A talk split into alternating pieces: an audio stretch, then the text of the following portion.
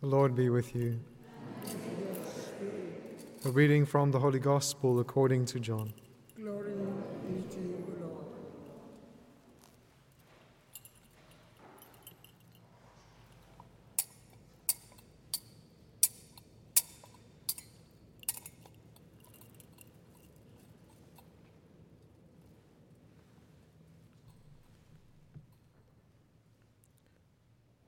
Before the feast of the Passover, when Jesus knew that his hour had come to depart out of this world to the Father, having loved his own who were in the world, he loved them to the end.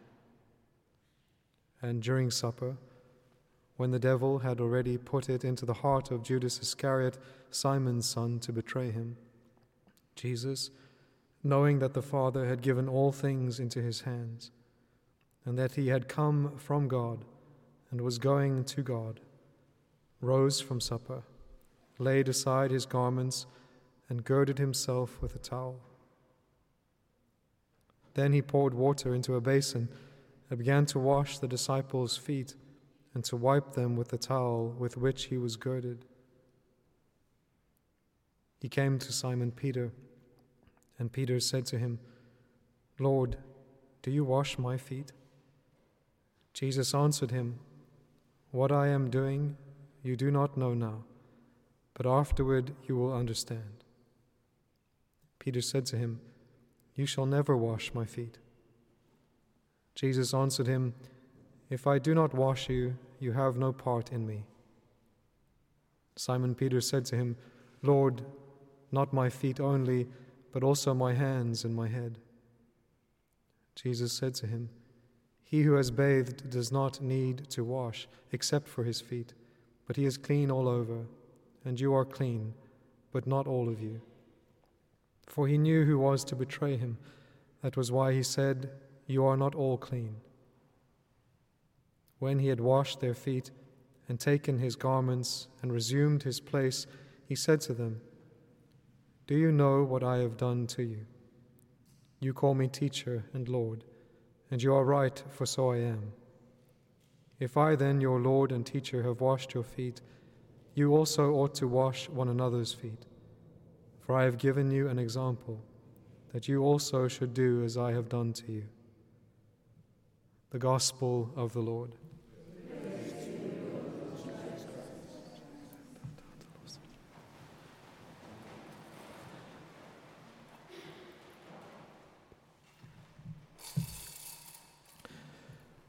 So, as we enter now into the most solemn liturgy of the Church's calendar, as we begin what is now a, a, liturgy that begins tonight and only ends on Saturday evening.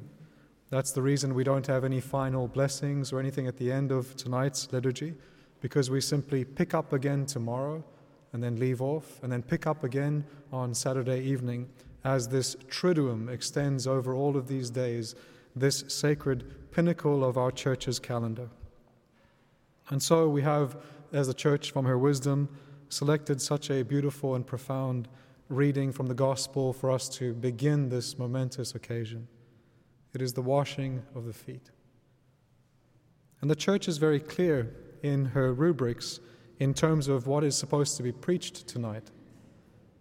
Sometimes you hear homilies about how uh, the example that Christ has set for us in today's gospel is simply one of social work, of caring for other people, simple acts of charity. Obviously, that is, in a certain sense, what is portrayed here. But the church says that what must be preached tonight is specifically the mystery of the Eucharist and the mystery of the priesthood. The two things given us in the upper room on this night. The two things instituted by Christ simultaneously he institutes simultaneously the sacrament of the Eucharist and the priesthood together because they are intrinsically bound together, as Pope Benedict says. Intrinsically united, one linked to the other. We have the one because of the other. And so at this feast of the Passover, it says, Jesus knew that his hour had come to depart from this world to the Father. And so you have a profound mystery that is expounded by some theologians, which is that just as the Lord, when he leaves the Father in a certain sense, when he becomes incarnate and comes in search of us, he also mysteriously remains with the Father, because in his, divine, in his divine nature there is no separation between the Son and the Father. And so he both becomes incarnate and mysteriously also in his divine nature remains in the bosom of the Father, remains one with him. And so, what one of the saints had said is that what the Lord is now doing at this time where he knows now he will depart and go to the Father, not in his divine nature, which is always with the Father, but in this human nature that he has now assumed. He will pass through his passion, death, and resurrection, and then ascend in this human nature to the Father, to the rightful place of its glory. But he's faced with a dilemma that as he is departing, love longs to remain with those whom it loves. And so it says, having loved his own who were in the world, he loved them to the end. And so he faces a dilemma of love. How does he remain with us and also now return to the Father? And so, as something that could only have come from divine logic, from divine wisdom, he institutes the Eucharist, where he is able, by a mystery of our faith, to remain with us and simultaneously to go to the Father. He can be with us in all of his reality body, blood, soul, and divinity. That's the mystery of the Eucharist. Christ present to us because of his love. His love, which loves us to the, to the end. He says, I will be with you until the end of time. And then he will be with us as we pass into eternity. This is the mystery of his love. And so, then, what the church selects in order to take us deeper into this mystery is not the actual, actual institution narratives from the other Gospels, but it takes the washing of the feet scene.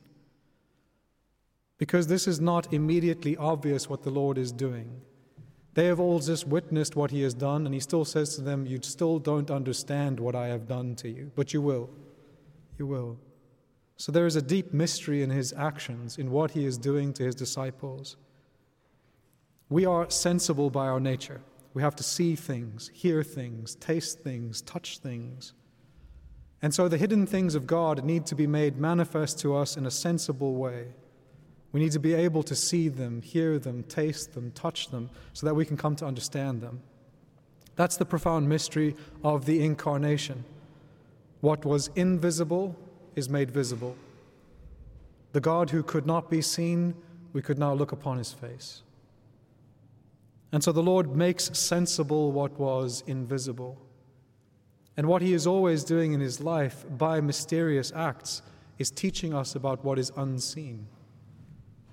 And so, this great act of his incarnation and his cleansing of human nature through his passion, death, and resurrection is what he now portrays in a simple act of service.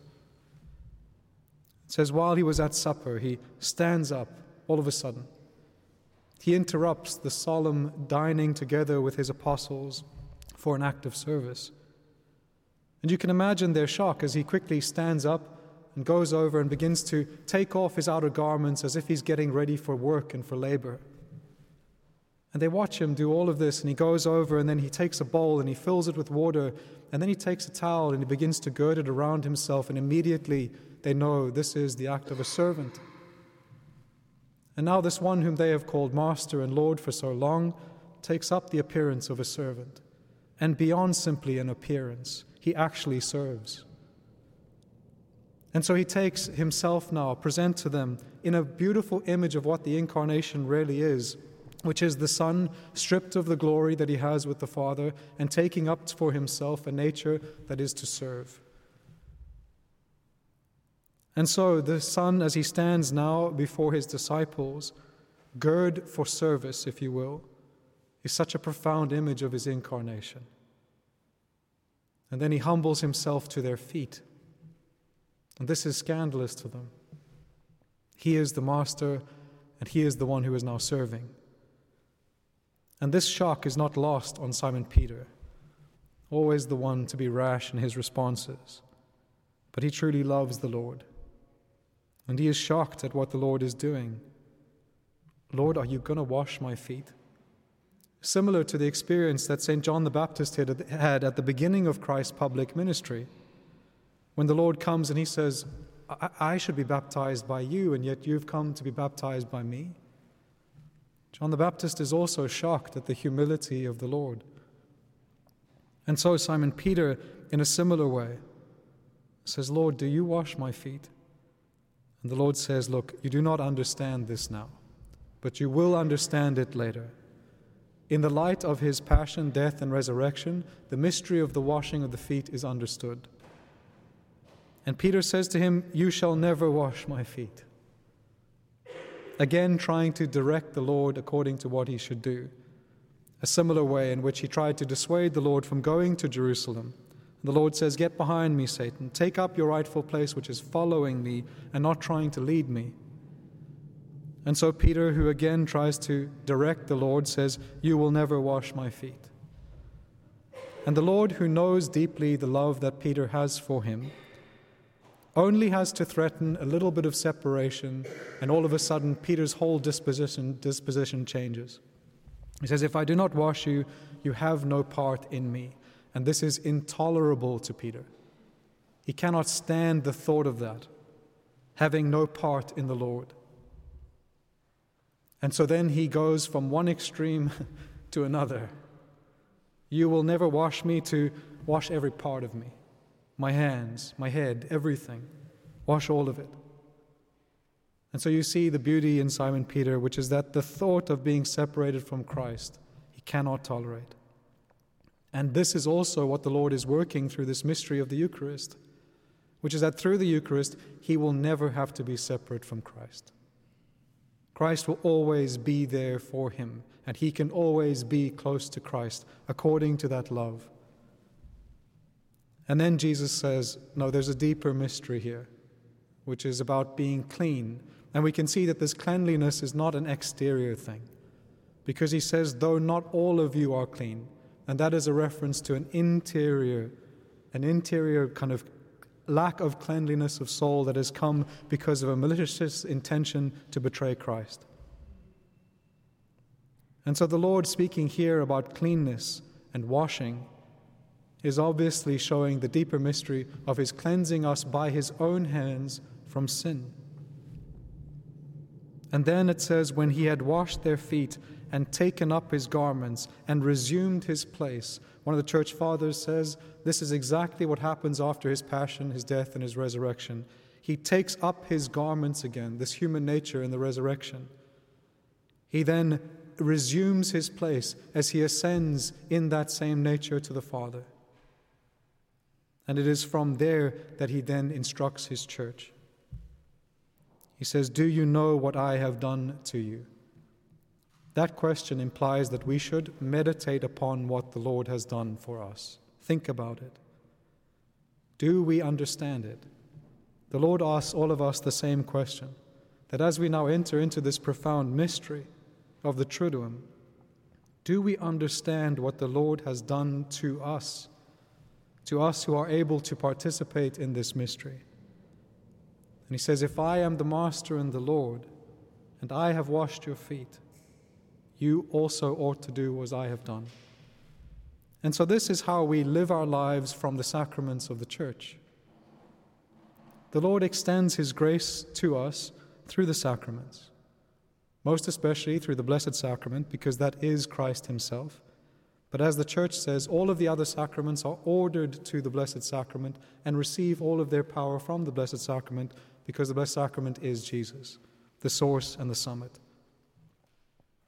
And so it's specifically how we are washed through the sacraments of the church and cleansed. And we can see that the Lord, as He is now speaking to His disciples, the apostles in this upper room, He is giving them that authority to do what He has done that authority to cleanse, to wash. He hands on that authority to them tradition, right? To hand over, to give to. And so, through the mystery of our church, through the mystery of apostolic succession, we have these beautiful mysteries handed on to us in every generation, by which we, by which we are washed and cleansed, by which we can also then be with Christ. And this being with Christ is most intimately accomplished in the mystery of Holy Communion and of the Eucharist that comes to us mysteriously through the priesthood of the Church.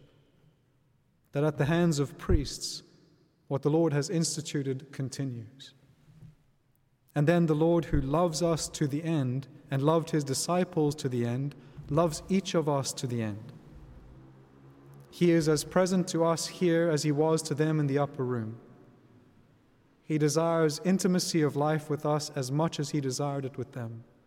And he gives us the means by which that can be accomplished the wonderful sacraments of his church.